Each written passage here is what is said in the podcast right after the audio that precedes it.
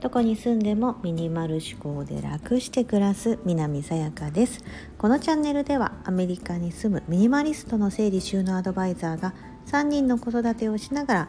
自分が得た学びや気づきをお伝えしています。今日はもういい加減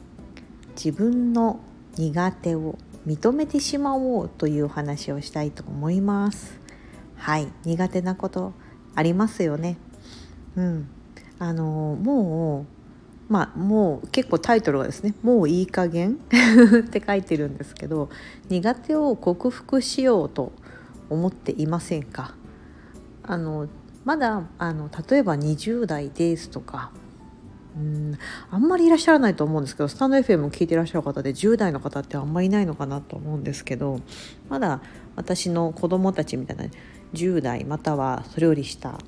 または20代ぐらいの方だったら何が自分が本当がね得意で嫌いでとか苦手でってあんまりまだ分かってなかったりとかするのかなと思うんです。今ちょうどそれをやってるところというか、うん、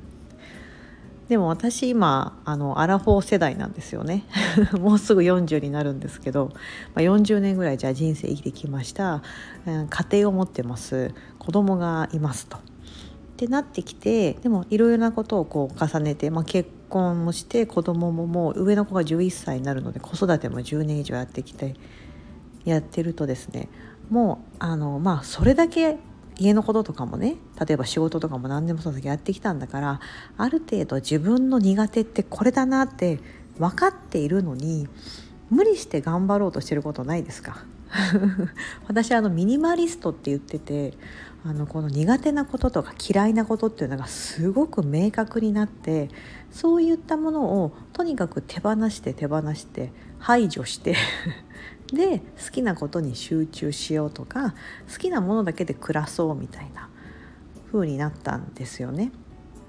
でどんなことを手放してるのかと言いますと,、えー、と結構ね私もう本当みなんか負けを認めてるじゃないけど苦手をすごく認めててそれを公言してるんですよ。うん、例えばですけどお友達とああの会おうねとかランチしようってなった時にお店どこにするとかなるじゃないですか。じゃあどこか、うん、で集まるってなった時もうそこ大の苦手なのでもうお任せする。私何でもいいからお任せするから決めてみたいな。ちなみに私はこの経路でこの辺に着くからこの辺りだったらあの嬉しいなっていうリクエストは出しますがあのそれ以外は別に何も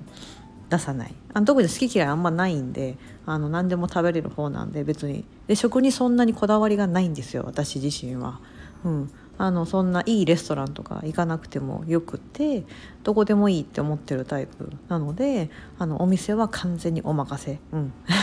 それ苦手なんですよ私の中で。お店決めたりとかするの苦手。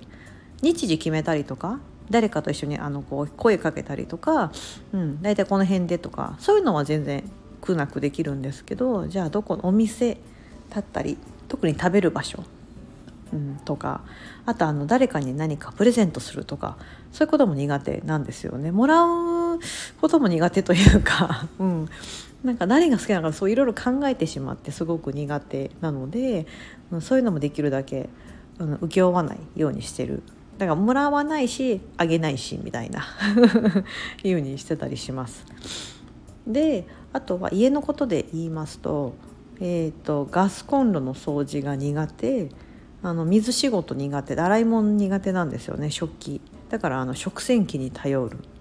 ガスコンロの掃除は月1絶対やるって決めてますがそれでもまんまならない時とかはあなんかネタにしようみたいな感じで動画回しあの撮影しながらとかあのインスタライブでこうなんか見てもらいながらだったらできるかなとか そういうふうにしてこうなんか何かしら自分を奮い立たせるようなことをしないと本当やる気が出ない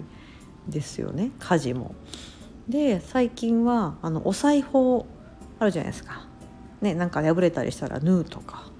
それもとにかく苦手でまあ雑巾ぐらいのは縫えるんです普通のなんかこう布と布をつなぎ合わせることはできるんですがミシン持ってなくてミシンも多分持っててもね縫わないだろうなと思うんですけど、うん、あのお裁縫が苦手だっていうのを公言してるのでもうよっぽどだったらやるんですけどなんかもう子供のゴムがねあの 帽子のゴムが切れちゃったとかで縫い付けたりとかはしますがこの間お兄ちゃんが派手にですねあのウィンドブレーカーのこう袖のところが破れててでそこになんかちょっとしか破れてなかったりそこに指通して結構あの広がっちゃったんですよね。うん、今年買ったばっかなのにみたいなまだ全然綺麗な状態でそこだけまあなんとかつなぎ合わせれば別に着れる状態になるからと思うんであ縫わなきゃと思って1週間が経ってたんですが最近お姉ちゃんがですね11歳のお姉ちゃんがこうお裁縫をですねちょっと学んできてお姉ちゃんやるかもと思ってちょっとこうあの明日やってもらおうと思ってるんですけど、うん、ママはめっちゃお裁縫苦手だから「もうお姉ちゃん縫って」みたいな感じで あのでそしたらお姉ちゃんが「えやるやる」みたいな感じなんですよね。うん、もうなんかあのそういう自分の苦手だったりとかうん、を嫌いなこととかをとにかく周りに公言してもうそこは好きな人がほらお裁縫もねこうやってお姉ちゃんも習いたてだからやりたいとかお店もすごくグルメのお友達とかたくさん周りにいて「あいいよいいよ」とここ行ったことなくてちょっと行ってみたいなと思ってたけどどう？って言われて「あいいよいいよそこで」みたいな。感じでなんかそう言ってこう私はこれが苦手なんですちょっとねできないんですよって言った方がそれをサポートしてくれる人が周りには必ずいるのでうん、そういうふうにして生きるとですね非常にね楽になります。はい、でそしたら嫌なことやらなくてよくなったりするんですよ。で私があの手洗いするの嫌いあのその食事の後片付けとかとかもだからできるだけ何でも食洗機に入れるようにしてるんですけどそれでもやっぱ手洗いしなきゃいけないまた食洗機に入りきらないものとかあったりしてそしたらあの私シンクのとこに置いとくんですよね。うん、別にすぐやれるっちゃやれるんですけどあえて置いといたら夫が知らない間にまた洗っててくれるってことも最近あってなぜなら私がそういうの嫌いって知ってるからなんですよ。うん、でもなんか掃除機かけたり片付けたりなんかその整理整頓することは好き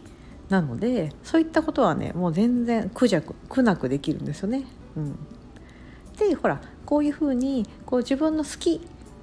があの周りの人からしたら逆にねこう片付けられない夫は片付けられない人なので苦手なタイプなんで夫がどれだけ散らかしてても私がそこをこう片付けていくんでこうあウィンウィンの関係というか、うん、お互いないものを補うそれは子供であれお友達であれ、うん、自分のないものを補ってもらうという感覚で生きていくとですね非常に楽になります。うん、でもなんかあの私これ苦手なんでこうこうしなきゃだったりとか、うん、ここがないのでこれを補わなきゃいけないみたいなとかを結構考えがちだしなんかそれってこうなんだろうな苦手を克服しようとばっかりして、うん、あの好きなことが分からなくなってしまってたりとか、うん、するかなと思うので。やはり時間は限られてますし、まあ、一人の人間ができることってもなかなか限られてくると思うので苦手や嫌いなことはもういい加減諦めてですね。ギブアップしてできる人それが好きな人にどんどんどんどんお願いしたり、うん、助けてもらえれば楽に楽に生きられると思います。今日はもういい加減苦手なことを認めて楽しようと、うん、そういうお話をしてみました。何かねあそうだなと思ってもう嫌なことやめろとか、うん、あだったらこれ誰かにお願いしようとか。そういう気持ちにちょっとなってちょっと楽に生きれたらる方がいてくれたらいいなと思っております。ここまでお聴きいただき本当にありがとうございます。素敵な一日をお過ごしください